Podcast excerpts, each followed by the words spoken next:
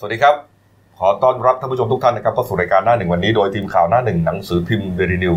พบกับเราทุกวันจันทร์ถึงศุกร์ 10นาฬิกา30 นาทีเป็นต้นไปนะครับ ทาง YouTube Channel Daily New Life ขีด GS ทางขึ้นหน้าจอนะครับ เข้ามาแล้วกด Subscribe ติดตามกันหน่อยครับ วันนี้วันศุกร์สุดสัปดาห์ครับศุกร์11 ตุลาคม 2512พบกับผมอัจฉริยะทุนุสิทธิ์ผู้ดำเนินรายการ คุณเกรียงไกรบัวศรีพี่โก้นะครับหัวหน้าข่าวหน้าหนึ่งและคุณพีรพัฒน์เกื้อวงผู้ช่วยหน้าข่าวหน้าหนึ่งสายการเมืองนะครับ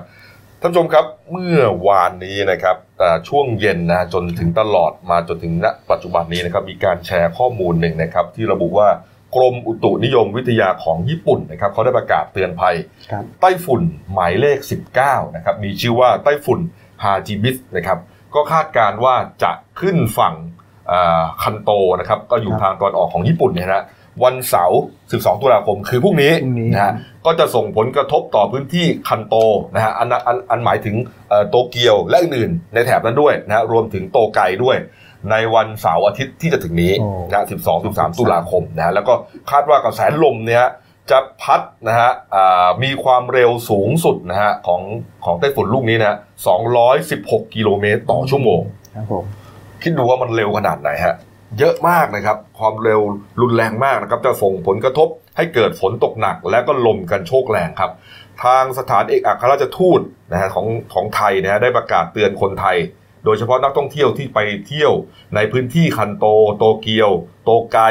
ชิซึโอกะ พวกนี้นะครับ แล้วก็บริเวณใกล้เคียงเนี่ยโปรดติดตามสถานการณ์ ระวังภัยจากฝนตกหนัก และก็ลมกันโชกแรงหลีกเลี่ยงการออกจากเคหสถานในช่วงเวลาดังกล่าวตรวจสอบ ความแข็งแรงของประตูหน้าต่าง เตรียมอาหารน้ำและของจำเป็นในสถานการณ์ฉุกเฉินนะครับแล้วก็ระวังสิ่งของด้านนอกบ้านหรือระเบียงที่อาจจะปลิวมาจากลมกระโชกแรง แล้วก็สร้างความเสียหายได้นะฮะแล้วก็โปรดเตรียมความพร้อม หากมีการประกาศอพยพของทางการญี่ปุ่นฮะชัดเจนนี่ฮะนี่ฮะและตอนนี้ครับถึงแม้ว่าจะยังไม่มีประกาศให้อพยพก็ตามครับ แต่ว่าทางญี่ปุ่นเนี่ยฮะเริ่มมีการระงับ สายระงับการบริการของสายการบินนะฮะแล้วก็รถไฟซินคันเซ็นบางสายแล้วด้วยนะครับนี่ฮะคาดว่าไอ้ไต้ฝุ่นฮาจิบิตเนี่ยนะฮะฮาจิบิตเนี่ยนะฮะจะส่งผลกระทบทั้งรถไฟเครื่องบิน และเส้นทางเดินรถครับก็ขอให้ผู้ที่อาศัยอยู่ในพื้นที่เสี่ยง หรือคนไทยที่กำลังจะเดินทางไปเที่ยวนะฮะมีกำหนดการนะมีทริปนะฮะ กันล่วงหน้าโอ้เพราะว่าช่วงเนี้ยปิดเทอมไงเยอะเยอะฮะตอนนี้ผมเห็นภาพ เยอะเลยเนี่ยคนใกล้ตัวเราเยอะแยะไปหมดเลยฮะครับนะฮะพวกเราก็อาจจะวางแผนกันไปด้วย หรือบางคนเนี่ยเขาจองตั๋วไว้แล้วใช่มันช่วงสุดสัปดาห์พอดีด้วยฮะเด็กนักเรียนอ่าปิดเทอมพ่อแม่ก็พากันไปได้ฮะไปทีสามสี่วัน ก็ต้องเอ่อมาคิดอีกทีหนึ่งอะคิดดีๆอะนะว่าว่าจะไปต่อนะหรือว่าเอ่อจะเลื่อนไปหรือเปล่านะครับนี่ฮะเอ่อก็อย่างที่เห็นเนี่ยนะฮะ มีการระบุด้วยนะครับว่าผู้เชี่ยวชาญทางอุตุนิยมวิทยาของสหรัฐอเมริกาครับเขาได้วิเคราะห์อ่าไอฮาจิบิตเนี่ยนะครับเมื่อภาพถ่ายเดียวอ่าดาวเทียมเนี่ยเปรียบเทียบกับฟ้าใส ฟ้าใสก็คือไต้ฝุ่นลูกหนึ่งที่ถล่มญี่ปุ่นไปเมื่อเมื่อสักเดือนสองเดือนก่อนนะฮะไปถล่มที่ชิบะเนี่ยนะฮะอ่าชิบะเนี่ยนะครับเขาบอกว่าอาจจะเป็นไปได้ว่ามันเป็นพายุไต้ฝุ่นที่ใหญ่ที่สุดในประวัติศาสตร์ของโลกมนุษย์นะฮะโอ้โหเพราะว่าอ่าดูจากดาวเทียมมันมีเส้นผ่าศูนย์กลางเขาวัดแล้วนะอัตราส่วน 2,000 กิโลเมตรนะฮะโอ้โหแล้วนี่เอาภาพ2,000กิโลเมตรนะคุณนี่เบียเอาพัฒน์นะเอาภาพของเหนือฟ้าใสสุดใต้สุดของไทยยังไม่ถึงเลยฮะครับนะฮะโอ้โหนี่โอ้โหเปรียบเทียบให้เห็นเลยนะฮะฟ้าใสกับนี่ฮะนี่ฮะโอ้โหนี่นี่นี่ไม่ใช่เฉพาะญี่ญี่ปุ่ปุ่นนวิเครานี่ฮะนี่คือลูกนี่ที่เห็นเนี่ยในในทางขวามือครับอันเนี้ยฮะอ่านี่ฮะฟ้าใสฟ้าใสฟ้าใสคือเลขที่สิบห้านะฮะที่ลูกสิบห้าครับที่เคยถล่มไปแล้วเอตอนอนั้นนี้อ่า แล้วฮาจิบิตคือลูกกำสิลังบเก้าจะมาวันที่สิบสองสิบสามนี่ ใช่ฮะครับผมอ่าอ่าฮาจิบิตเนี่ยคือลูกที่สิบเก้าครับครับอ่าเอาเอาภาพเดิมมานิดหนึ่งครับ ภาพเมื่อสักครู่เนี่ย ที่เห็นชัดๆเลยอ่าอีกรูปหนึ่งที่ว่าลูกใหญ่มากเลยอ่านี่แหละ ดูฮะโอ้โหนี่มัน โอ้โห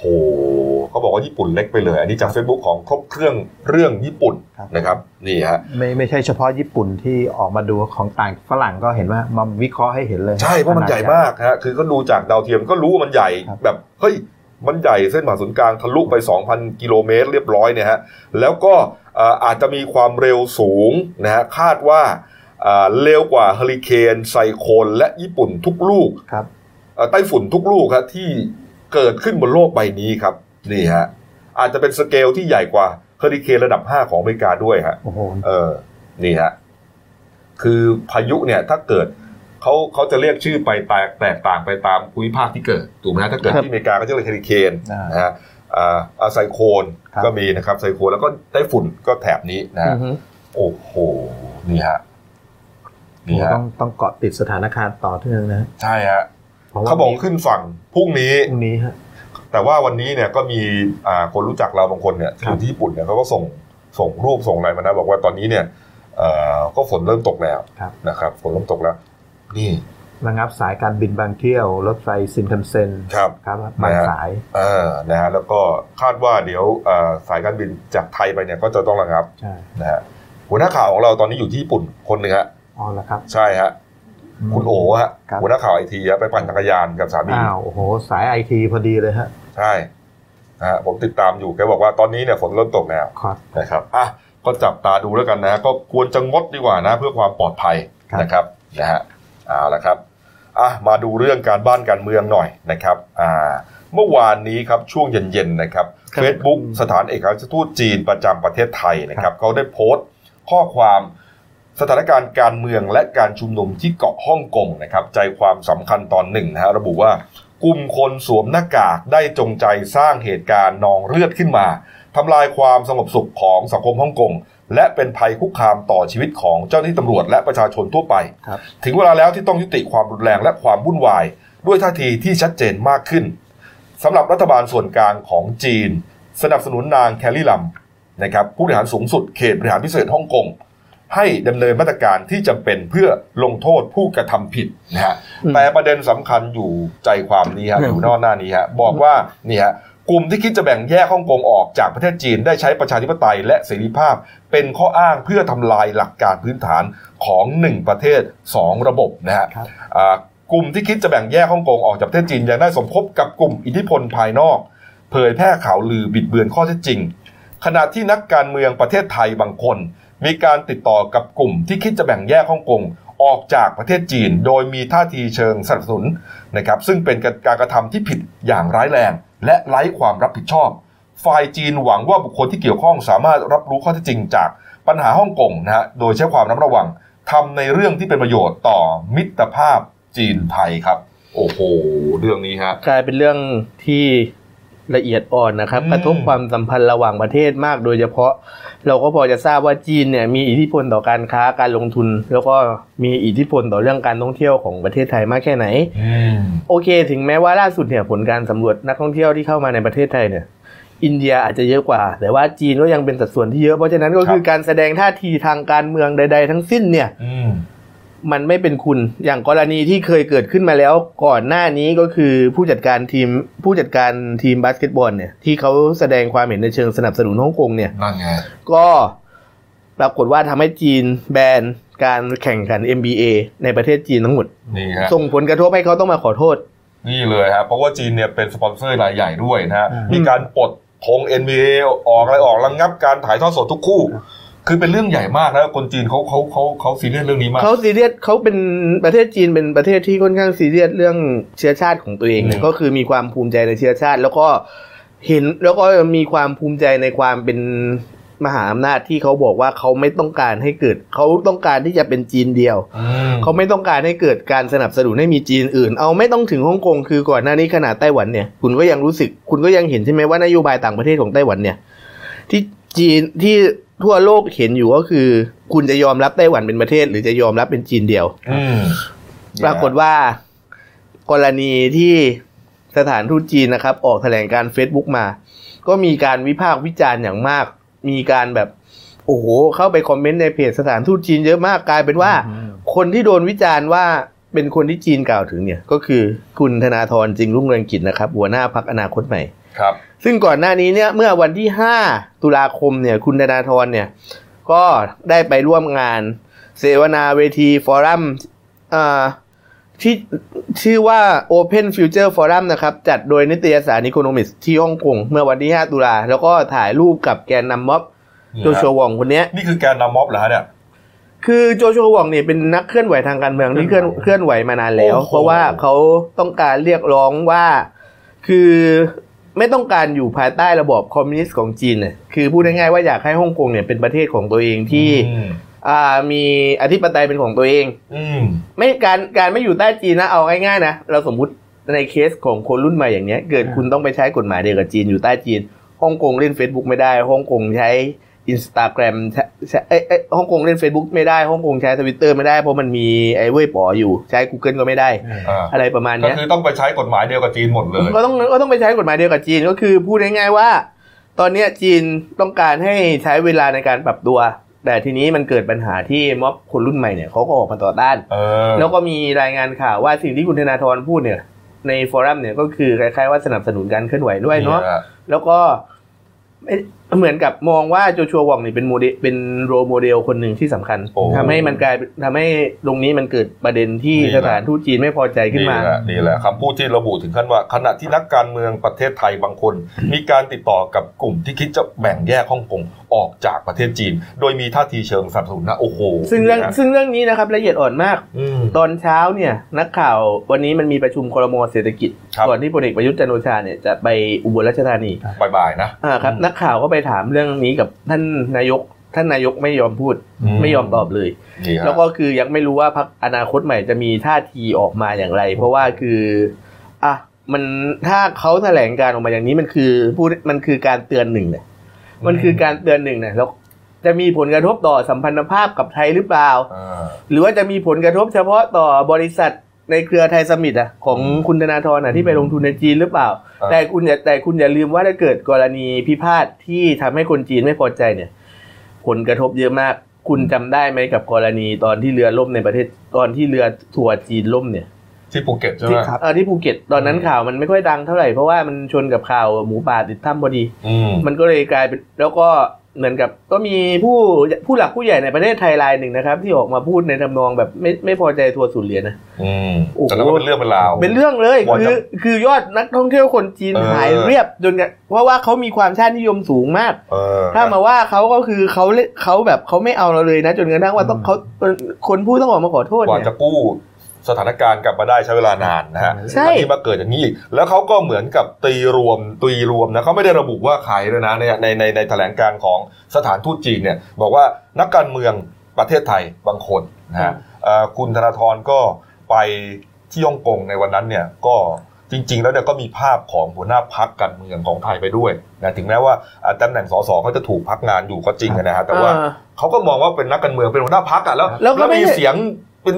แปดสิบเก้าสิบเสียงเสียงอะอันดับสามแล้วไม่อืมแล้วที่สำคัญคือเป็นแคนดิเดตนายกของฝ่ายค้านนั่นะนไงนั่นไงเป็นแคนดิเดตนายกของฝ่ายค้านอืมก็ปรากฏว่าก็ไม่อยากบอกนะแต่ละแต่ลองไปอ่านคอมเมนต์ในลองไปอ่านคอมเมนก็ต์บอกสักอันก็ได้ ไม่ใช่บอกว่าจะบอกว่าให้ลองไปอ่านคอมเมนต์โพสต์นี้ในเพจของสถานทูตจีนดูแล้วว่าสนุกประหลาดประหลาดดีเนาะเป็นไงฮะเป็นไงก็คือเหมือนสองฝั่กับงเหมือนกับมันมีฝั่งที่เขาบอกว่าโอเค นี่คือการการทำตัวที่ไม่เหมาะสมนะ เพราะว่าการวางตัวของนักการเมืองมันเป็นเรื่องละเอียดอ่ออ่านอ่าอีกฝั่งหนึ่งอีกฝั่งหนึ่งก็คือแบบว่าอ้าวคือพูดง่ายๆว่า ฝั่งติงฝั่งติงอนาคตใหม่เนี่ยแล้วเขาว่าไงเขาก็ว่าเขาก็ในเชิงในเชิงที่แบบเหมือนกับไม่พอใจจีนน่ะ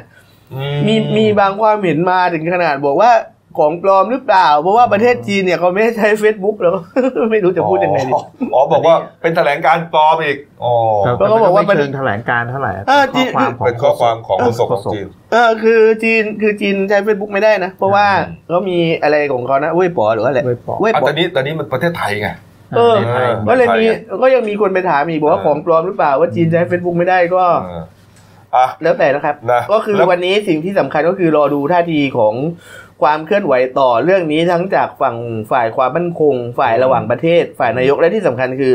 ฝ่ายอนาคตใหม่เองจะออกมาพูดว่ายังไงเพราะทุกคนตีขลุ่มหมดแล้วว่านั่นคือทางคุณหมายถึงคุณธนาธรนี่ฮะแล้วก็ไม่รู้ว่าเรื่องนี้เนี่ยฮะเอ่อบิ๊กแดงนะครับพลเอกอภิรัตคงสมพงศ์นะครับผู้จัดการฐานบกจะพูดถึงประเด็นนี้หรือเปล่านะครับ วันนี้ครับบิ๊กแดงได้ไปบรรยายพิเศษในหัวข้อเรื่องแผ่นดินของเราในมุมมองด้านความมั่นคงนะไปทูไปพูดที่หอประชุมกิติขจร กองบัญชาการกองทัพบกฮะอันนี้เขาเชิญเยอะเลยนะ นักเรียนนิสิตนักศึกษา ครูอาจารย์ผู้นำองค์กร ผู้นำมวลชนเอ่อนักศึกษาวิชาทหารนี่นี่มีดาราเยอะมาแยะไปหมดเลยฮะมีและดาราหนึ่งในนั้นนะนี่ฮะมีดาราด้วยสินใจอ๋อนะฮะมีคุณดี้นิติพงศ์หอนาคนะคุณนกสินใจเปล่งพาณิชย์อ่าแล้วก็คุณโจนูโวครับจิรายุทธวัฒนศิลป์นี่ฮะมีเมื่อโอ้กี้โหรู้สึกมีเห็นคุณชัดชัยเปล่งพาณิชย์ด้วยคไปรับด้วยใช่ไหมไปด้วยครับนั่งนี่คู่ฮะกันนกหญิงนกชายเลยครับนะฮะก็เอ่อประเด็นที่บิ๊กแดงจะพูดเนี่ยหัวข้อเนี่ยแผ่นดินของเราในมุมมองด้านความมั่นคงเนี่ยก็แน่นอนตอนนี้พูดอยู่ นะฮะเราก็เออกำลังพูดเราจัดรายการอยู่เพราะฉะนั้นเราก็ไม่รู้ว่าพูดอะไรเนี่ยนะ แต่ก็อาจจะเป็นไปได้ว่าพูดถึงเรื่องนี้หรือเปล่าไอ้เรื่องที่เอ่อเจ็ดหัวหน้าพักการเมืองไปพูดที่ปัตตานีอะอ่าใช่ไอ้แบ่งแยกดินแดนอะไรนั่นนะอ่าแล้วอาจารย์มอเกษตรนะฮะเรื่องมาตราหนึ่งแล้วก็เอออีกอีกเรื่องหนึ่งที่น่าสนใจก็คือว่าก่อนหน้าเนี้ยพลเอกอภิรัตน์เนี่ย ท่านก็พูดหลายครั้งว่าท่านทำวิทยานิพนธ์ตัวหนึ่งอยู่ที่จะชี้ให้เห็นถึงภัยกระทบต่อความมั่นคงในประเทศไทย อืมก็ไม่ทราบว่าจะมีการพูดถึง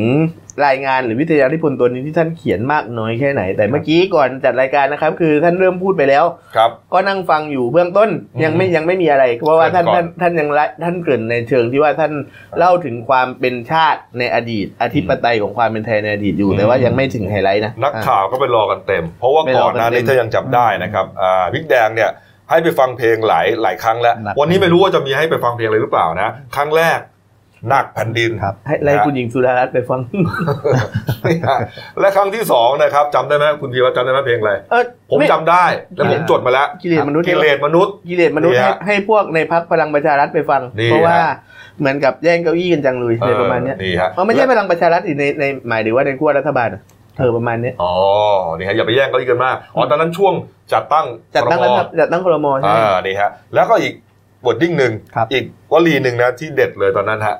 ซ้ายจัดดัดจริตอืมฮึนี่ฮะที่พูดถึงว่าคนไปเรียนเมืองนอกเมืองนา แล้วก็ไปเอาประชาธิปไตยที่อื่นมา จะอยากมาให้เหมือนประเทศไทยมันไม่ได้ก็ประชาใช่ธิปไตยที่ไหนมันก็มีพื้นฐานของของตัวมันเองอะไรปก็ระมาณคือนี้เนี่ยพูดก็คือพูดง่ายๆว่าบิ๊กแดงนี่ถ้าเขามองในเชิงของ context หรือว่าเชิงของบริบทนะครับ ว่าอืมประชาธิปไตยคือ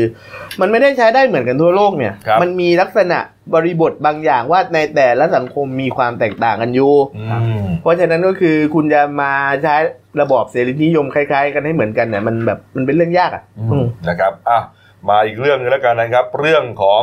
เออการเตรียมตัวนะครับที่จะเอ่อประชุมพิจารณาร่างประบงบประมาณรายจ่ายประจำปีงบประมาณ 2563 นะครับก็มีการประชุมกันทั้งฝ่ายรัฐบาลนะครับวิปรัฐบาลแล้วก็วิปฝ่ายวิปฝ่ายค้านแล้วเรียบร้อยนะครับก็มีการระบุว่าจะประชุมทั้งหมดเนี่ยน่าจะ 3 วันแล้วล่ะน่าจะสามวัน17 18 19อันเนื่องมาจากว่าเช้า17เนี่ยมันจะมีกฎหมายสำคัญเข้าไปก่อนครับนะครับก็เพราะฉะนั้นคือฮะเช้าวันเช้าวันที่17เนี่ยจะต้องมีการพิจารณาด่วน เรื่องพรกโอนอัตรากำลังพลและงบประมาณบางส่วนของกองทัพบกอืมกองทัพไทยกระทรวงกลาโหมไปเป็นของหน่วยบัญชาการถวายความปลอดภัยรักษาพระองค์ ซึ่งอ่าซึ่งเป็นส่วนราชการในพระองค์ พศ 2562 ตามที่ครมเป็นผู้เสนออมตอนเช้าของวันที่ 17 เนี่ยอ๋อก็จะพิจารณาตัวนี้ก่อน แล้วทีนี้งบประมาณก็จะเริ่มประมาณตอนบ่ายอ่าดังทางวิปฝ่ายค้านต้องการใช้เวลาฝั่งละ 20 นาทีนะครับ ก็คือฝั่งละ 20 ชั่วโมง เอ้ยฝั่งละ 20 ชั่วโมง ก็คือรัฐบาล 20 ชั่วโมง ฝ่ายค้าน 20 ชั่วโมง แต่ทีเนี้ยวิปรัฐบาลเนี่ยเขาก็บอกว่า ต้องลดเวลาลง เนื่องอ่า ให้เป็นฝ่ายละ 15 ชั่วโมง รัฐบาล 15 ชั่วโมง ฝ่ายค้าน15 ชั่วโมง ไม่นับรวมเวลาที่พลเอกประยุทธ์จันทร์โอชาท่านนายกรัฐมนตรีนะครับ จะอ่านพรบงบประมาณ 2 ชั่วโมง ไม่ไม่รับรวมไม่นับรวมอ้15 ชั่วโมงนั้นน่ะนับต่อจากอ่านายกผู้จบครับใช่ไหมเออทีนี้มันก็เลยอาจจะเลื่อนไม่อาจจะเข้าไปวันเสาร์ด้วย วันเสาร์นี่อาจจะต้องโหวตรับอาจจะต้องโหวตผ่านวาระแรกในวันเสาร์อืมก็คือ ไม่งั้นมันมันคนอภิปรายมันเยอะนะพูดง่ายๆว่าตอนนี้แค่พักเพื่อไทยนี่เขาบอกว่าทางพักเพื่อไทยอืมคุณสุดอะมีอีกหลายท่านนะที่เอจะอพูดนะนะไม่เอออ่าคุณเนี่ย คุณสุทินคลังแสงเนี่ยเขาบอกอ่าว่าพักเพื่อเฉพาะพักเพื่อไทยเนี่ยมีคนแสดงเจตจำนงจะอภิปรายตั้งเจ็ดสิบคนแล้วเพราะฉะนั้นก็คือโยอ้าวไม่หมดหรอกสิบห้าชั่วโมงเนี่ยเออต้องแบ่งกับฝ่ายค้านพรรคอื่นอีกเพราะฉะนั้นอะไรไม่สำคัญไม่สำคัญ ซ้ำๆโยนทิ้งไปให้หมดครับอืมเอาแค่เนี้ย แล้วก็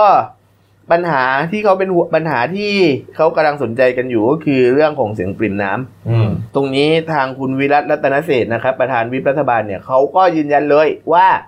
ไม่กังวลเรื่องเสียงปริ่มน้ำเพราะว่าในขณะนี้ฝ่ายรัฐบาลมีเสียงเกินฝ่ายค้านมาอยู่สี่เสียงครับ ซึ่ง 18พักร่วมรัฐบาลยืนยันมาแล้วว่า พร้อมร่วมประชุมร่วมโหวตตลอด 3 วัน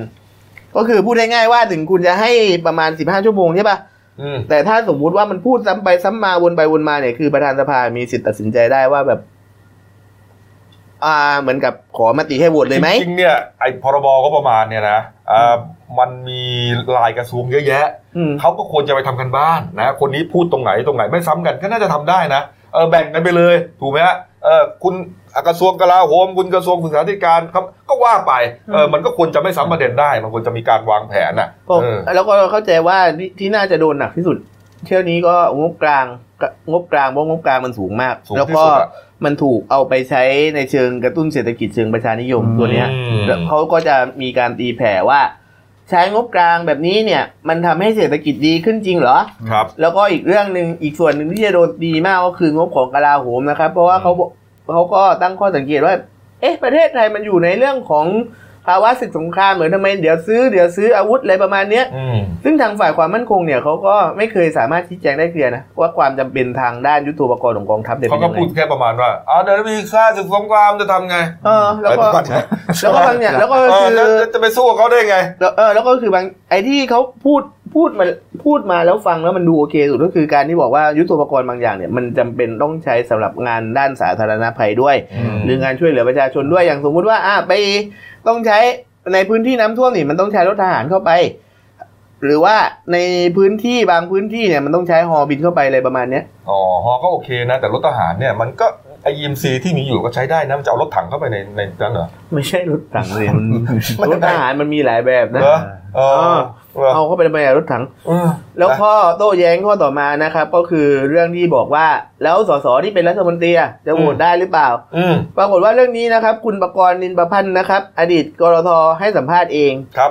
ว่าการทำหน้าอ่ามันเป็นการพูดการตามการทำตามหลักหน้าที่การแบ่งแยกอำนาจระหว่างสสกับรัฐมนตรีเนี่ย ก็คือพูดได้ง่ายว่า ฝ่ายในฐานะฝ่ายบริหาร ซึ่งเป็นผู้เสนอโครงการเสนองบประมาณเนี่ยอืมก็คือเขาสามารถที่จะโหวตได้ สสที่เป็นรัฐมนตรีที่จะสามารถโหวตได้ในฐานะฝ่ายบริหาร แต่ไม่สามารถที่จะแปรยติ เอาเงินเพื่อลงพื้นที่ของตัวเองได้อืมอ่าคือพูดง่ายๆว่า เอาจะแปรยติเอาเงินไปใช้เพื่อประโยชน์ของตัวเองไม่ได้ลงมาดังนั้นก็คือที่เถียงกันกรทยืนยันให้แล้วอือืมมไม่ต้อง คงไม่ไม่คงไม่จำเป็นจะต้องส่งตีความรัฐธรรมนูญแล้วว่าอ้าวสสที่เป็นรัฐมนตรีโหวตหรือเปล่าว่าตอนนี้ก็คือพูดง่ายๆมันก็มีหลายคนอยู่สสที่เป็นรัฐมนตรีของภูมิของพลังประชารัฐเนี่ย รู้สึกว่าสสและ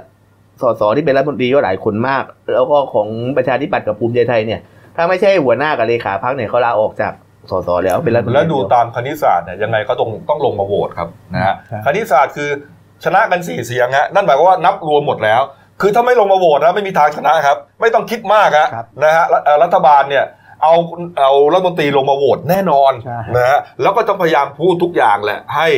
ให้ถูกต้องอะให้โหวตได้ ฝ่ายค้านก็ว่าไปนะฝ่ายค้านก็ต้องพูดว่าเอ้ยโหวตไม่ได้เออมันอ่าก็แปลแปลว่าที่ห่างกันสี่เสียงนี่รวมเสียงรัฐมนตรีด้วยใช่ไหมครับเรื่องหมดโดนรวมหมดฮะเพราะเป็นเขาเสียงสสไงเพราะเขาแซวนับสียงสสเขานับเขานับด้วยเสียงสสเขาก็บอกว่ารัฐมนตรีโหวตได้นะ โดยย้ำว่าเป็นการทำอำนาจเป็น การทำหน้าที่ในฝ่ายนิติบัญญัติครับ ของรัฐมนตรีที่เป็นสสเนี่ย แต่ว่ารัฐมนตรีที่เสนองบประมาณของกระทรวงเนี่ย เป็นการทำหน้าที่ในฝ่ายบริหารอ๋ออมเพียงแต่รัฐมนตรีคนนั้นเนี่ย ห้ามผ่านงบห้ามแปรยติผ่านงบประมาณลงพื้นที่ตัวเองอืมอันนี้ก็เขาก็น่าจะรู้แหละนะอะมาประเด็นสุดท้ายเรื่องการเมืองนะครับเมื่อวานนี้ครับศาลฎีกาแผนกคดีอาญาของผู้ดำรงตำแหน่งทางการเมืองนะครับ ก็อ่านคำอ่าพิพากษานะครับ ศาลอุทธรณ์นะครับที่อายการสูงสุดเป็นโจทย์ฟ้องนายสุรพงษ์โตวิจักชัยกุลนะครับอายุ 66 ปี เป็นอดีตรัฐมนตรีต่างประเทศนะในสมัยรัฐบาลคุณยิ่งลักษณ์ชินวัตรเนี่ยนะฮะก็เป็นจำเลยในความผิดฐานปฏิบัติหน้าที่โดยมิชอบนะฮะหรือโดยทุจริต กรณีที่ไปออกหนังสือเดินทาง หรือว่าพาสปอร์ตให้กับคุณทักษิณชินวัตรอดีตนายกรัฐมนตรี ซึ่งขณะนั้นคุณทักษิณโดนคดีแล้วนะฮะโดนคดี โดนเยอะอะโดนเยอะมีแต่คว่าดีคำติดคุกแล้วก็หนีหนีคดีด้วยคำพิพากษาตอนนั้นคือคดีที่เขาต้องคำพิพากษาของศาลแล้วคือเรื่องซื้อที่ดินรัชดา นี่แหละนี่แหละปรากฏว่าองค์คณะพิพากษาอ่าองค์คณะผู้พิพากษานะครับ ก็วิเคราะห์ เหตุผลอุทธรณ์ของจำเลยแล้วนะ ทั้งข้อกฎหมายและข้อเท็จจริงในทุกประเด็นฟังไม่ขึ้น ก็พิพากษาว่าคุณสุรพงษ์เนี่ยมีความผิดนะครับ ส่วนที่จำเลยได้อุทธรณ์ขอให้ลดโทษลงสถานเบานั้น เห็นว่าการกระทำของจำเลยเป็นการขัดขวางกระบวนการยุติธรรมส่วนหนึ่งนะก็คือว่าคุณทักษิณเขาต้องคดีแล้วแล้วไปออกพาสปอร์ตให้เขาเนี่ยทำให้เราไปตามจับตัวยากอะจับตัวจับตัวยากขึ้นพูดง่ายคุณทักษิณก็สามารถเดินทางไปไหนมาไหนได้ ซึ่งมันผิดชัดเจนนะครับ ก็ ไม่มีเหตุผลที่จะให้รอการลงโทษนะครับเพียงแต่ว่าจำเลยมาขอให้รอการลงโทษนั้นเมื่อวิเคราะห์วิเคราะห์แล้วนะฮะคือเอ่อจำเลยเนี่ยมีปัญหาทางสุขภาพสุขภาพป่วยหนักนะครับจำเลย ก็เป็นทั้งโรคเบาหวานโรคหัวใจโรคไขมันในเส้นเลือด รวมทั้งมะเร็งที่ลุกลามไปยังต่อมต่อมน้ำเหลืองที่คอแล้ว แล้วก็วันที่เขามาศาลเนี่ยเขามาเองนะ แต่เขานั่งรถเข็นมา เขาบอกว่าโอ้โหปิดปากปิดจมูกเอ่อปิดปากนะฮะแล้วก็อืมใส่แว่นตาใส่หมวกเพราะว่าป่วยหนักมากป่วยหนักมากเออศาลก็เห็นแล้วก็อะนะฮะก็มีมิติเสียงข้างมากนะครับ เป็นมติใหญ่เนี่ยนะครับพิพากษาแก้ว่าให้เป็นจำคุกคุณสุรพงษ์นะฮะจำเลยเนี่ยสองปีนะครับ แต่ว่าโทษจำคุกรอลงโทษไว้มีกำหนด 2 ปีด้วยกันนะครับ แต่ว่าให้มีโทษปรับเพิ่มด้วย1นึ่งแสนบาทครับนะฮะก็สุดท้ายก็จบไป คุณอืมสุรพงษ์ก็กลับไปรักษาตัวครับนะครับนี่ฮะอะนะครับ เอ้ามาดูการ์ตูนการเมืองหน่อยนะครับอ่าการ์ตูนการเมืองครับ ต่างคนต่างทนครับ ฝั่งทางซ้ายมือท่านผู้ชมก็บอกว่า ทนโดนด่ามาห้าปีอ่าครับวันนั้นนายกไปพูดใช่ไหมบอกว่าโอ้โหนี่โดนด่ามาห้าปี เป็นทหารไม่เคยโดนด่าขนาดนี้มาก่อนเลยใช่ไหมอ่าแต่ว่า บรรดาประชาชนเขาบอกว่าทนด่ามาห้าปีเหมือนกันโอ้เรียงแถวกันเลยนี่ก็นี่ก็เบื่อที่จะด่าเหมือนกันใช่ไหมโอ้เออด่ามาห้าปีด่ามาห้าปีเหมือนกันนะเอานะครับเอาปิดท้ายที่เบรกนี้ครับ ด้วยข่าวคนตื่นทองหน่อยนะโก้ฮะครับผมนี่ฮะอ่าชาวบ้านที่ บ้านคำพอกตำบลโนนยางอำเภอหนองสูง จังหวัดมุกดาหารครับผมเขาตื่นทองใช่ไหมพี่โก้ฮะใช่เออใช่ครับครับผม พอดีมีมีการก่อสร้างถนนขยายถนนสองเลนเป็นสี่เลนครับ แล้วก็ช่วงสักสี่ห้าวันก่อนมีพอดีมีทางเจ้าหน้าไอทางผู้ก่อสร้างนี่เขาก็ไประเบิดภูเขาครับ เพื่อจะขยายให้จากสองให้เป็นสี่เลนอืมก็ปรากฏว่าก็พอหินทลายลงมาพวกเด็กๆผ่านไปเล่น อืมอืมอืครับผมนะฮะ ไอ้ถนนที่ขยายเป็นสี่เลนนี่ครัคืบอผมถนนสายมุกดาหารอ่าชีนารายณ์ครับผมนะฮะเออก็คือมันต้องเอ่อขยายเปิดพื้นที่ใช่ก็เลยใช่ต้องระเบิดภูเขาแถวครันั้บนผมใช่ฮะเออเนี่ยฮะแล้วก็ไปเด็กอืมๆก็ไปเล่นหลังจากช่วงเย็นๆไปเล่นก็ไปเจอก้อนหินแล้วก็มีลักษณะเศษเศษคล้ายๆ เศษทองอะก็แวววาวฮะเออเนี่ยฮะก็หยิบก้อนหินเนี่ยเนี่ยกลับมาที่หมู่บ้าน เออดูฮะนี่ฮะเออเออก็แล้วก็ไปให้ผู้ใหญ่ดูครับ แล้วก็สสรุปว่าก็คือฮากันใหญ่ก็คิดว่าเอ๊ะมันคล้ายๆแร่ทองคำอืมก็เลยทางแต่นี้ก็ตื่นกันใหญ่เลยอืมทั้งผู้ยงผู้ใหญ่อะไรไปที่สถานที่ก่อสร้างเพื่อไปเก็บไอ้ก้อนหินในตัวเนี้ย เพื่อเอามามาเก็บไว้ก่อน ไปค้นหากันใหญ่เลยฮะ เออเขาคงถามเด็กๆเอ้ยหนูมาจากไหนวะเออใช่พอบอกว่าเอานี่เขาทางถนนก็เลยไปกันนี้ไปกันเต็มเลยฮะใช่ใช่ไปก็คือค้นกันเต็มเลยฮะคือเมื่อวานเนี่ยทางเจ้าหน้าที่ของไอ้สำนักงานทรัพยากรธรณียังไม่ได้เข้าไปตรวจสอบครับอันนี้ชาวบ้านพอบอกกันปากต่อปากก็คือเฮ้ยมันฮือฮาก็คือมต่างจังหวัดก็ให้ยไปเก็บไว้ก่อน ยังไม่รู้ว่าเป็นแร่ทองจริงหรือเออ หรือของปลอมเออเผื่อมันเป็นของจริงอะก็รวยก็รวยฮะตอนนี้ก็เลยไปหากันใหญ่ก็จะเลยเห็นภาพแบบนี้ฮะเออผู้สื่อข่าวก็เลยไปทำข่าวครับครับอ่าแล้วก็ทางผู้สื่อข่าวก็ไปสัมภาษณ์ทางพระอาจารย์กมลอาสโลครับเจ้าครับอาวาสสำนักสงฆ์รัตนมงคลซึ่งอยู่ใกล้ๆพื้นที่ตรงนั้นนะฮะอืมก็ก็เล่าเนี่ยเล่าถึงที่มาที่ไปของไอ้ก้อนหินที่เด็ก ๆ เก็บมาให้เนี่ยครับจนแตกตื่นกันไปหมดเนี่ยฮะอืมแล้วก็พร้อมยังยังเล่าว่าไอ้จุดบริเวณดังกล่าวเนี่ย เมื่อสักประมาณปี 2537เนี่ยครับมีชาวบ้านนะเคยเคยขุดพบไอ้เนี่ยซากพวก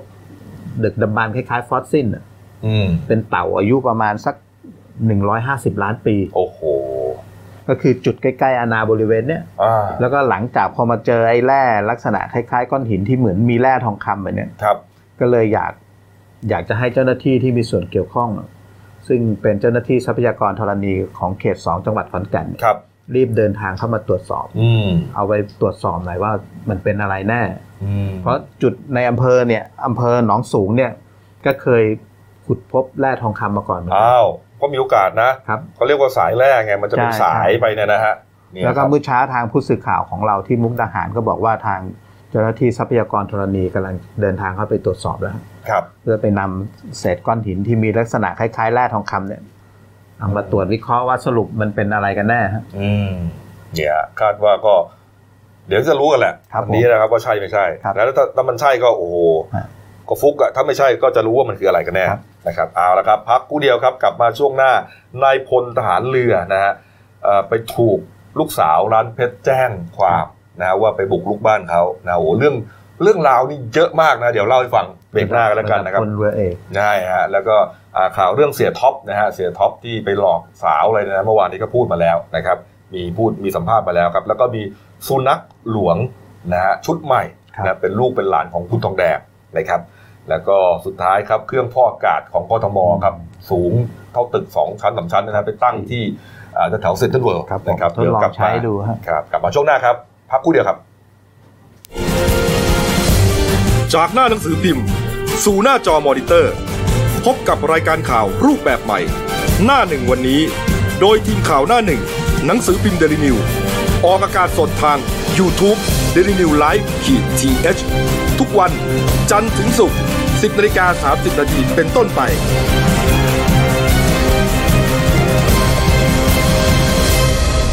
แล้วคุณจะได้รู้จักข่าวที่ลึกยิ่งขึ้น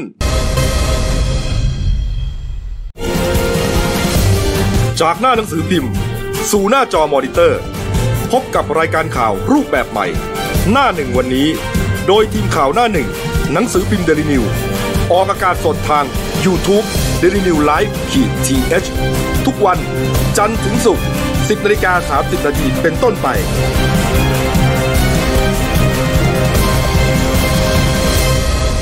แล้วคุณจะได้รู้จักข่าวที่ลึกยิ่งขึ้น ช่วงสองของรายการหนั่นหนึ่งวันนี้ครับพบกับคุณโน้ตผานิชนินนครครับผู้ช่วยนักข่าวหนั่นหนึ่งครับสวัสดีครับท่านผู้ชมครับเมื่อวานนี้ครับมีลูกสาวของเจ้าของร้านเพชรคนหนึ่งนะชื่อว่านางสาวพิมนารีนะฮะหรือว่าคุณปีโหตะไวยทยากรอายุ 33 ปีนะครับเขาร้องเรียนต่อสื่อมวลชนนะฮะบอกว่าอ่าบ้านหลังที่เขาใช้พักอาศัยอยู่มามาหลายปีเนี่ยนะครับ ก็คือบ้านเลขที่ 95 หมู่ 2ตำบลบางกลาง อำเภอเมืองจังหวัดนนทบุรีครับ ซึ่งตัวเองเนี่ยถูกระบุชื่อว่าเป็นเจ้าของบ้านชัดเจนนะมีทะเบียนบ้าน แล้วก็โฉนดที่ดินถูกต้องด้วยครับนะครับปรากฏว่าเมื่อวันที่ 4 ตุลาคมที่ผ่านมาครับ มีชายชะกันคล้ายทหารแล้วก็ตำรวจ หลายสิบนายนะฮะเข้าไปที่บ้านหลังดังกล่าวนะครับว่าตอนนั้นตัวเองไม่อยู่ ก็มีแต่แม่บ้านอยู่ แล้วก็ไปบีบบังคับให้แม่บ้านเปิดประตูเข้าไปพอเข้าไปแล้วก็ไปเปลี่ยนประตูบ้านเขาหมดเลยนะฮะเปลี่ยนอ่ากุญแจเปลี่ยนกุญแจครับนะฮะทุกบานเลย ทำให้เขาเข้าบ้านไม่ได้นะเข้าบ้านไม่ได้รวมถึงน้องสาวด้วยนะ ชื่อว่านางสาวพิมพ์ละลินเนี่ยตัวเองก็เลยไปแจ้งความกับตำรวจที่สพบางสีเมือง ลงบันทึกประจำไว้เป็นไว้เป็นหลักฐานนะครับจากนั้นนี่คุณบีนะครับคุณบีก็เลยเล่าเท้าความเรื่องทั้งหมดให้ฟังอืมเรื่องนี้มันย้อนกลับไปนะ ตั้งแต่อ่าปี41ปี41ครับอ่านะฮะก็คืออาคุณพ่อนะฮะคุณพ่อคุณแม่เขาเนี่ยอยู่ด้วยกันมาตั้งนานนะคุณแม่ชื่อว่าอ่า นางสุคนตการนะครับโหตะไวยทยากรครับนะฮะก็เปิดร้านเพชรนะฮะชื่อว่าร้านจารุเพชรรังสรรค์อยู่แถวบ้านหม้อครับนะครับ ก็ตกเอ่อมีมรดกมากมายเนี่ยนะครับ แล้วก็เอ่อคุณพ่อชื่อว่านายธนัทเกตมงคลอืมก็อยู่กันมาด้วยความอยู่เย็นเป็นสุขนะฮะมีลูกสาวสองคนคือตัวเองกับน้องสาว ปรากฏว่ามาปี41ครับ คุณลุงคุณลุงของคุณคุณบีเนี่ยนะฮะได้พาเพื่อนคนหนึ่งฮะมารู้จักกับครอบครัว เพื่อนคนนี้ เป็นนายทหารเรือนะฮะชื่อว่าพลเรือเอกบรรณวิทย์เก่งเรียนนะฮะปัจจุบันนี้เกษียณอายุราชการไปแล้ว ทุกคนรู้จักดีครับนะฮะอ่าพลเรือเอกบรรณวิทย์เก่งเรียนเนี่ยนะฮะก็มาทุกครั้งก็เขาบอกว่าบ้านก็ให้การต้อนรับดีทุกครั้งอืมนะก็เหมือนกับว่าเป็นเป็นเพื่อนของคุณลุงอะอืมอืมนะเออก็ก็โอเคสนิทสนมไปมาหาสู่กันปรากฏว่าหลังจากนั้นครับอ่าคุณบีบอกว่าคุณพ่อได้อย่าขาดจากคุณแม่ปีอันอันเนื่องมาจากสาเหตุนี้แหละ สาเหตุที่เหมือนกับว่ามีเนี่ยอ่าพลเอกบรรณวิทย์เนี่ยครับเข้ามายุ่งเกี่ยวครับทำให้ครอบครัวเขาแตกแยกอืมนะพอเลิกกันคุณพ่อก็ไปอีกทางหนึ่งอืมคุณแม่ก็เลยมาสนิทสนมกับคุณบรรณวิทย์เนี่ยอืมไปมาหาสู่เดินทางไปไหนมาไหนด้วยกันมาตลอดนี่ฮะครับจนปี 49 ครับ คุณแม่มาซื้อที่ดิน 4ไร่แถว นี่แหละก็คือจุดที่สร้างบ้านนี่แหละนะแล้วก็ปลูกบ้านขึ้นนะซื้อที่ดินไป 17 ล้านกว่าบาทโอ้แล้วก็สร้างบ้านถมที่ไป 40 กว่าล้านบาท ชื่อตอนนั้นเป็นชื่อของคุณแม่คนเดียวฮะโอ้นี่ฮะก็มีการอ่าเรียกว่าซึ่งระหว่างนั้นเนี่ยพลเรือบรรณวิทย์เนี่ยก็มามาช่วยดูตลอดอืมพานะช่างมาตกแต่อ่างพาช่างมาตกแต่งมามีการตกแต่งรับเหมาก็มาดูแลประมาณเนี้ยครับก็ก็เป็นเรื่องปกติเพราะเหมือนกับว่าคุณพ่อก็อย่าขาดไปแล้วนะแล้วพอสร้างบ้านเสร็จเนี่ย พลเรือบรรณวิทย์ก็เหมือนมาอยู่ด้วยนะครับเอ่อมาพักค้างแรมเป็นครั้งคราวอืมเอ่อทำตัวประหนึ่งว่าก็เป็น เพื่อนคุณแม่ที่อืมสนิทสนมกันอะอืมเออแต่แต่ระหว่างช่วงสร้างบ้านเนี่ย อืมก็เหมือนว่ามีการโอนเงินบัญชีนะครับอืมผ่านทางคุณยายยืนยันเนี่ยมีอ่าหลักฐานหลักฐานเนี่ยฮะมีการโอนเงิน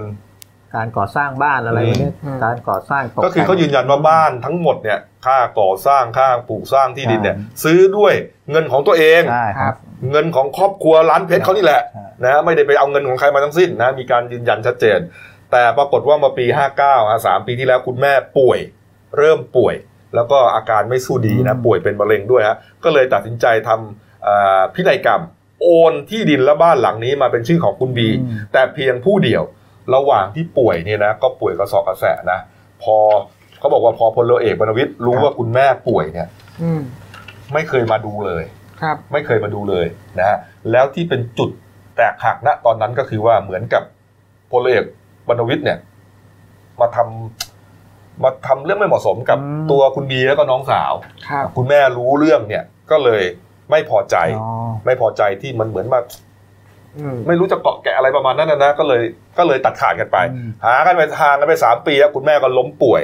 ล้มป่วย คุณบรรณวิทย์ก็ไม่เคยมาอืมนะแต่ว่ามีมีแต่คุณพ่อที่หย่าร้างไปแล้วนี่แหละอ๋อก็มาเรียกว่าป้อนข้าวป้อนน้ำให้จนวาระสุดท้ายของชีวิตและคุณแม่คุณบีก็เสียชีวิตลงนะครับ คุณบีก็เลยรับ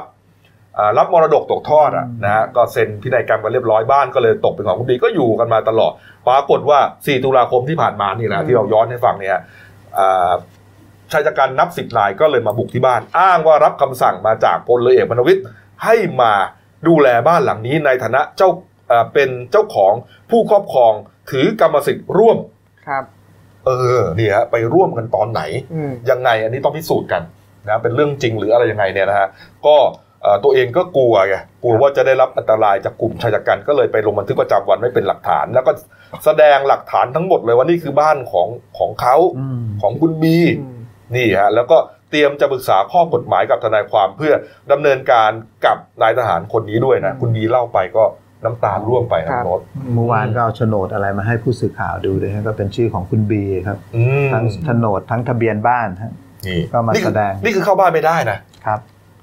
เข้าบ้านไม่ได้ เข้าบ้านไม่ได้นะฮะนี่ฮะต้องมาคุยกันอยู่หน้าบ้านครับร้องให้บอกว่าขอความเป็นธรรมพี่ๆสื่อมวลชนด้วยครับเนี่ยแต่ก่อนหนูก็อยู่กัน เห็นว่าสุนัขที่เลี้ยงเนี่ย ยังเอาออกมาไม่ได้เลยต้องให้แม่บ้านเนี่ยแอบเอามาให้ครับอ๋อแสดงว่าแม่บ้านเนี่ยก็ยังอยู่ในบ้านนั่นแหละใช่ก็ต้องดูแลบ้านครับเออนี่ฮะแล้วทางฝั่งคุณทางพลเอกบรรณวิทย์ว่าไงไหมครับอ่าพลเอกบรรณวิทย์เนี่ยก็บอกนะเขาให้สัมภาษณ์กับสื่อสื่อที่หนึ่งนะครับครับบอกว่าบ้านหลังนี้เนี่ยนะฮะเป็นของตัวเอง เป็นของผมอืมอืมตามคำสั่งศาลครับนี่ฮะการที่อ่า นางสาวพิมนารีหรือคุณบีเนี่ยนะฮะบอกว่าบ้านหลังดังกล่าวเป็นของเขาเนี่ยเป็นการกล่าวด้วยข้อความอันเป็นเท็จครับนะสัปดาห์หน้า ตัวเองจะไปแจ้งความที่สำนักงานคณะกรรมการป้องกันและปราบปรามการทุจริตในภาครัฐอ่าเพื่อดำเนินคดีอย่างถึงที่สุดโอ้อ้าวแต่ว่านี้เป็นบ้านหลังนี้เป็นคดีกันอยู่ แสดงว่าเป็นคดีกันครับ ส่วนคดีเนี่ยมันจะไปอืมโอนกันยังไงฟ้องร้องกันเนี่ยอันนี้เรายังไม่รู้นะครับเออเพราะว่าเราก็ได้ได้รับข้อมูลจากฝั่งคุณบีครับอย่างเดียวครันะบว่าเอาเป็นบ้านของเขาอะอืมนะแต่ว่ารู้สึกวันนี้ทางตำรวจพื้นที่เรียกเรียกทางฝั่งอืมคุณบีเพื่อเอาเหมือนว่าเอาหลักฐานเอกวันนี้สารใช่ไหมสิทธิ์วันเนี้ยเออมาแสดงนนทบุรีใช่ไหมฮะอือ่ามาแสดงเนี่ยเอาแล้วเนี่ยเพื่อจะได้ดูว่ากลุ่มชายชะกันกับคุณบีเนี่ยอ่า ใครจะต้องออกจากบ้านหลังเนี้ยตำรวจพูดแบบนี้เลยครับวันนี้ให้เอาหลักถงหลักฐานต่างต่างฝ่ายต่างเอามาแสดงกันดูนี่ฮะอ่าพันตำรวจเอกวันชัยชูจิตครับ ผู้กำกับการสพบางสีเมืองกล่าวกับนักข่าวสั้นๆนะครับเมื่อวานนี้บอกว่าพรุ่งนี้คือวันเนี้ยค่อยมาดูหลักฐานกัน แล้วจะรู้ว่าอ่ากลุ่มชายชะกันควรจะออกจากบ้านหลังนี้หรือไม่อืมเอ๊ะพูดอย่างนี้เหมือนยังไง เหมือนเหมือนว่ายังไง คือเหมือนเหมือนทางฝั่งคุณอ่าพลเอกบรรณวิทย์น่ะ อาจจะไปยื่นฟ้องศาลเพื่อขอมีกรรมสิทธิ์ร่วมในบ้านหลังเนี้ยอืมีกรรมสิทธิ์ร่วมครับแต่ไอ้โฉนดนี่ยังเป็นชื่อของคุณครับบีอยู่โฉนดทะเบียนบ้านยังเป็นชื่อ แต่อันนี่มีกรรมสิทธิ์ร่วมในบ้านหลังนี้ ก็เลยถือถือสิทธิ์ตามที่ศาลอืมระบุมาเป็นศาลชั้นต้น ถ้าถ้าจำไม่ผิดนะครับอืมแล้วก็ทางคุณบีก็บอกว่า ก็จะนำเอกสารที่ตัวเองมีทั้งโฉนดทั้งอะไรเนี่ย ไปยื่นอุทธรณ์ครับ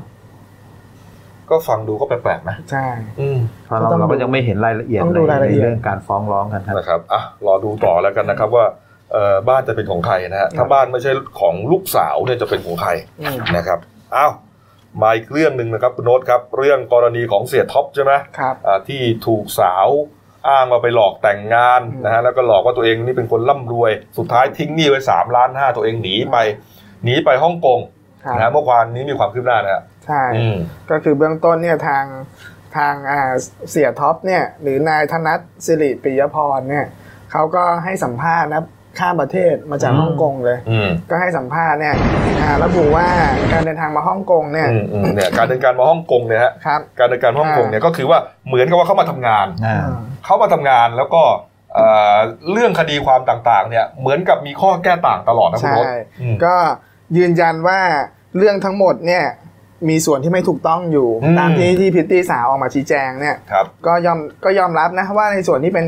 หนี้เนี่ยก็มีการค้างอยู่จริงครับ แต่ว่าเขายืนยันว่าเขาจะรับผิดชอบทั้งหมดอืมซึ่งก็ได้ระบุอยู่ในสลักหลังอยู่ในใบหย่าเรียบร้อยแล้ว ว่าเขาจะรับผิดชอบทั้งหมดต่อให้เป็นหนี้ของภรรยา ก็พร้อมจะรับผิดชอบให้ด้วย แต่ว่าณเวลาเนี้ยคือเขาไปทำธุรกิจเขาก่อนอืมแล้วเดี๋ยวกลับมาเนี่ยจะมาเคลียร์กันอืมส่วนประเด็นที่อ้างว่าเอาเข็มขัดทองเนี่ยจากร้านแล้วไม่จ่ายเงินนั้นเน่ะเขาก็ระบุว่าเป็นคดีที่แจ้งความเท็จ ซึ่งเรื่องนี้เนี่ย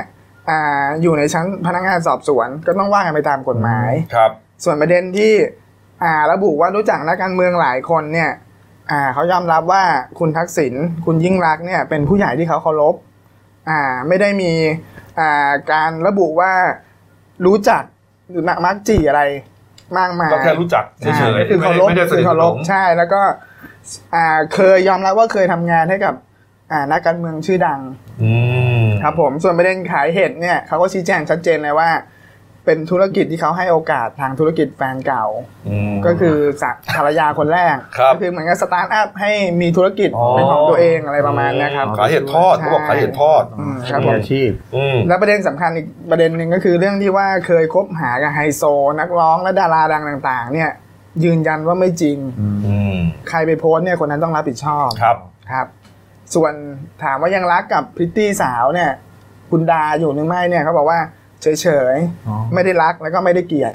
อืครับผมแต่กลับมาเนี่ยอาทิตย์หน้าสัปดาห์หน้าเนี่ยจะมาชี้แจงแถลงข้อเท็จจริงต่อไปนี่ฮะครับนี่ฮะอันนี้ก็คือที่คุณท็อปเขาใช่ให้สัมภาษณ์นะไลฟ์สดเลยนะฮะไลฟ์สดแล้วฮะนะฮะในส่วนของฝากของคุณดานะครับ หลังจากที่เป็นคือเป็นเรื่องขึ้นมาเนี่ยคุณดาเขาไปร้องเรียนต่อ เอ่อเนี่ยฮะทนายรณรงค์แก้วเพชรครับนะครับว่าเอ่อเรื่องมันเกิดขึ้นอย่างนี้เนี่ยนะอืมแล้วก็เหมือนว่าทำทำท่าว่าจะให้เอ่อทนายรณรงค์เนี่ยทำคดีนี้ให้ครับปรากฏว่าเมื่อวานนี้ครับคุณ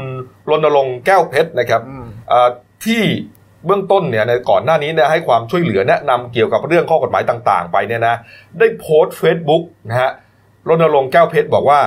เรื่องเจ้าสาวกับเจ้าบ่าวหมื่นล้าน ทางทนายรณรงค์แก้วเพชรและกลุ่มทนายความในเครือในเครือข่าย ขอยุติครับให้ความช่วยเหลือทุกๆด้านอืมจะเกิดอะไรขึ้นไม่เกี่ยวกับทางกลุ่มอีกต่อไป ขอแจ้งให้ประชาชนทราบโดยทั่วกันครับนี่ฮะนี่ฮะใช่นักข่าวก็พยายามจะไปถามว่ามันเรื่องอะไรครับนะฮะก็อยู่ดีๆก็เคยจะช่วยเหลือเขาอยู่ใช่แล้วอยู่ดีๆไปตัดความสัมพันธ์กันนะฮะครับเบื้องต้นเบื้องต้นเนี่ยทางทนายเนี่ยก็ชี้แจงเลยนะว่าอ่าสาเหตุเพราะว่านัดเนี่ยเข้ามาเพื่อให้แจ้งความกับตำรวจเนี่ยถึงสี่ครั้ง แต่ทางพริตตี้สาวเนี่ยเลื่อนมาทุกครั้งอ๋ออ้างว่ากลัวนักข่าวไม่อยากเป็นข่าวอะไรประมาณเนี้ยโอ้โหเขาก็เลยคิดว่าคดีมันแปลกๆแล้วเขาเลยไม่เอาดีกว่า คือเหมือนกับว่า เอ๊ะใช่ยังรักไอ้เสี่ยท็อปคุณเสี่ยท็อปอยู่หรือเปล่า หรือว่ายังหวังว่าเสียท็อปเนี่ยก็จะกลับมาคืนดีแล้วก็จะมีเงินเหมือนเดิมหรือเปล่าอะไรอย่างนี้หรือเปล่าใช่ไหมฮะเออ แล้วเขาคุณรณรงค์เมื่อวานเนี่ย ผม ฟังที่เขาให้สัมภาษณ์นะอืมเหมือนมีอารมณ์นะ แต่เขาบอกว่าผมไม่ได้มีอารมณ์นะไม่ได้โกรธนะ แต่ไม่ต้องมาพบกันอีกต่อไปนี้ใช่เออ คือเหมือนยกับว่าทางทนายรณรงค์เนี่ยก็ระบุเคยระบุนะอืมว่าทางของพิตตี้สาวเนี่ยมีนายตำรวจระดับสูงเนี่ยให้ความช่วยเหลืออยู่ด้วยเออครับเพราะงั้นก็บอกให้ไปใช่ให้เขาไปช่วยเถอะไม่ต้องซึ่มางถามททางนายทางพิตตี้เนี่ยเขาออกมายอมรับนะเมื่อวานเขาออกมายอมรับว่า มีมีตำรวจเนี่ย แล้วก็ให้ความปรึกษาทางด้านคดีอยู่เหมือนกันในประมาณเนี้ยแล้วก็ขอโทษทางทนายรณรงค์ครับผมทนายรณรงค์บอกว่า ผมขอเทคดีนี้ใช่แม่วัยรุ่นคจรับริผงมก็ก็ไม่ยอมไปแจ้งความสักทีหนึงอืมใช่มันก็จะได้เป็นคดีๆใช่เขาจะได้ทำต่อได้ใช่แล้วมันตำรวจเขาจะได้เหมือนตามตัวได้ง่ายครับก็เหมือนว่าถูกแจ้งความไว้อืมเวลาประสานพวกตำรวจต่างประเทศก็ง่ายหน่อยนั่นแหละครับ เอาเอาละครับมาอีกเรื่องหนึ่งครับเป็นข่าวน่ายินดีนะครับ ก็เกิดขึ้นมาสัก วันสองวันแล้วล่ะนะครับอืมคณะสัตวแพทยศาสตร์มหาวิทยาลัยเกษตรศาสตร์นะครับเขาแถลงข่าว เรื่องครอบครัวคุณทองแดงครับ จากการผสมเทียมน้ำเชื้อแช่แข็งลูกคุณทองแดงครับนี่ฮะคณะแถลงข่าวก็มีนี่ครับ ดรจงรักวัชรินทร์รัตน์นะครับรักษาการอธิการบดีเป็นประธานนะฮะพร้อมด้วยผู้ช่วยศาสตราจารย์ นายสัตวแพทย์ ดร คงศักดิ์เที่ยงธรรมนะฮะอันนี้เป็นคณะบดีคณะสัตวแพทยศาสตร์นะครับครับแล้วก็คณาจารย์อีกหลายท่านนะฮะ เขาแถลงข่าวนะครับ กรณีที่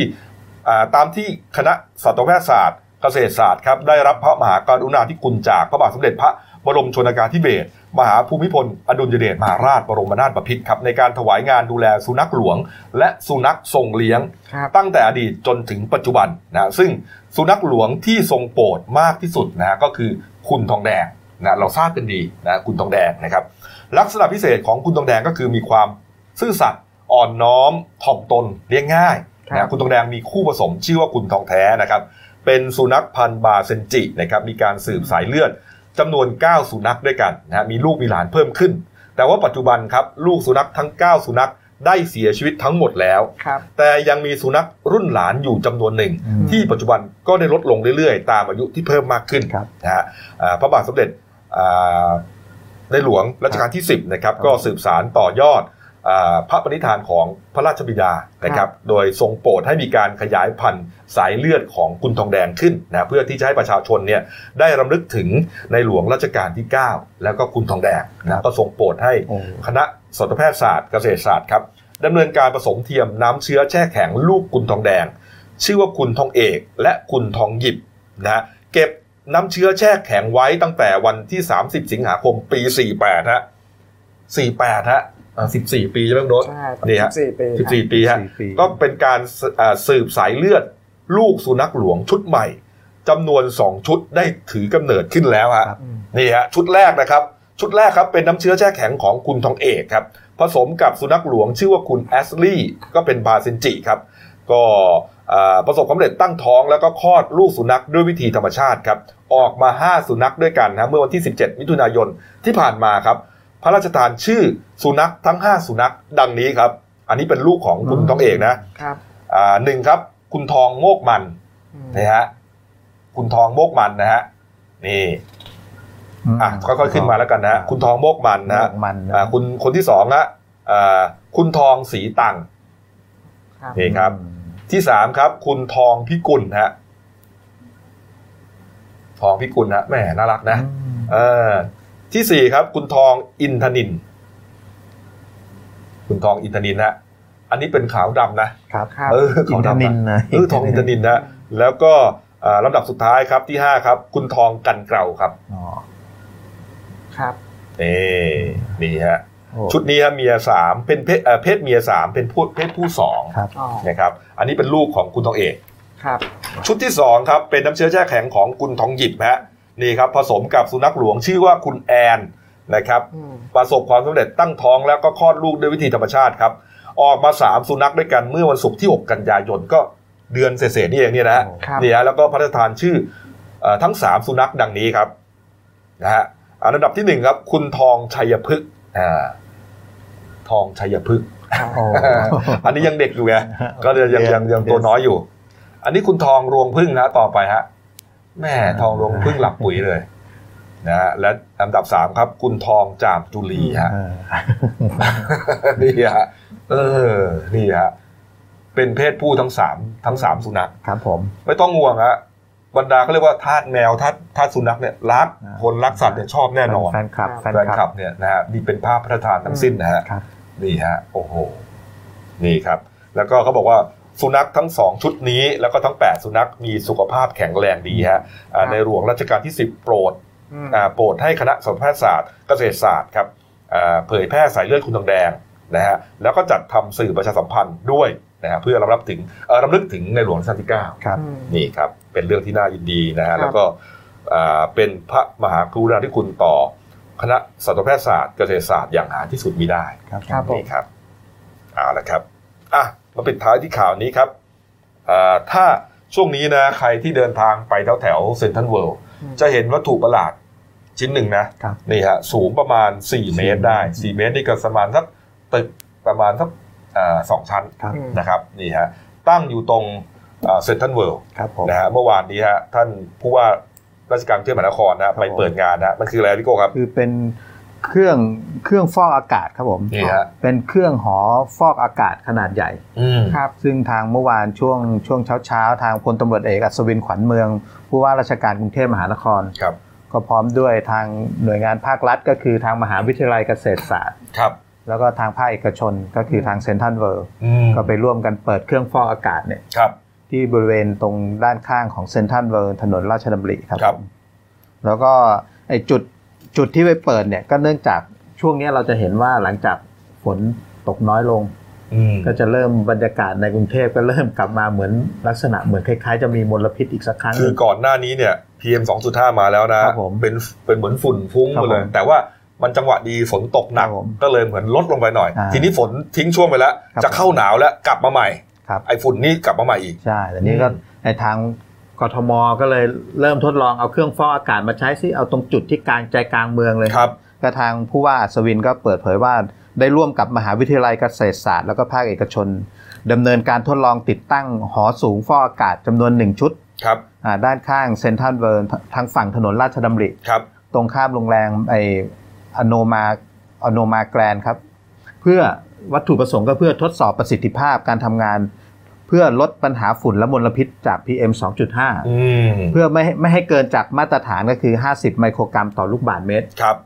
ก็คือในช่วงจังหวะช่วงเช้าที่จะไปติดตั้งเนี่ยวัดสภาพอากาศของบริเวณแถวเซ็นทรัลเวิลด์เนี่ยวัดได้ประมาณ 31 ไมโครกรัมต่อลูกบาศก์เมตรอืมอ่าไอ้ก่อนก่อนที่จะเปิดเครื่องนะครับอ่าแล้วก็พอเปิดเครื่องแล้วก็ลองทดลองวัดค่าก็บริเวณจุดดังกล่าวอะครับก็วัดค่าได้ 28 ไมโครกรัมต่อลูกบาศก์เมตรอืมก็ถือว่า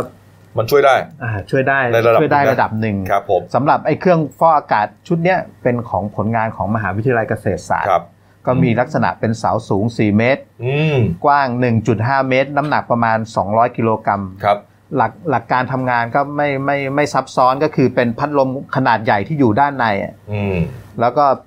เหมือนว่าจะดึงอากาศให้ไหลผ่านแผ่นกรองฝุ่นข้างในจะมีแผ่นกรองฝุ่น 2 ชั้น ครับ โดยใช้แผ่นกรองชนิด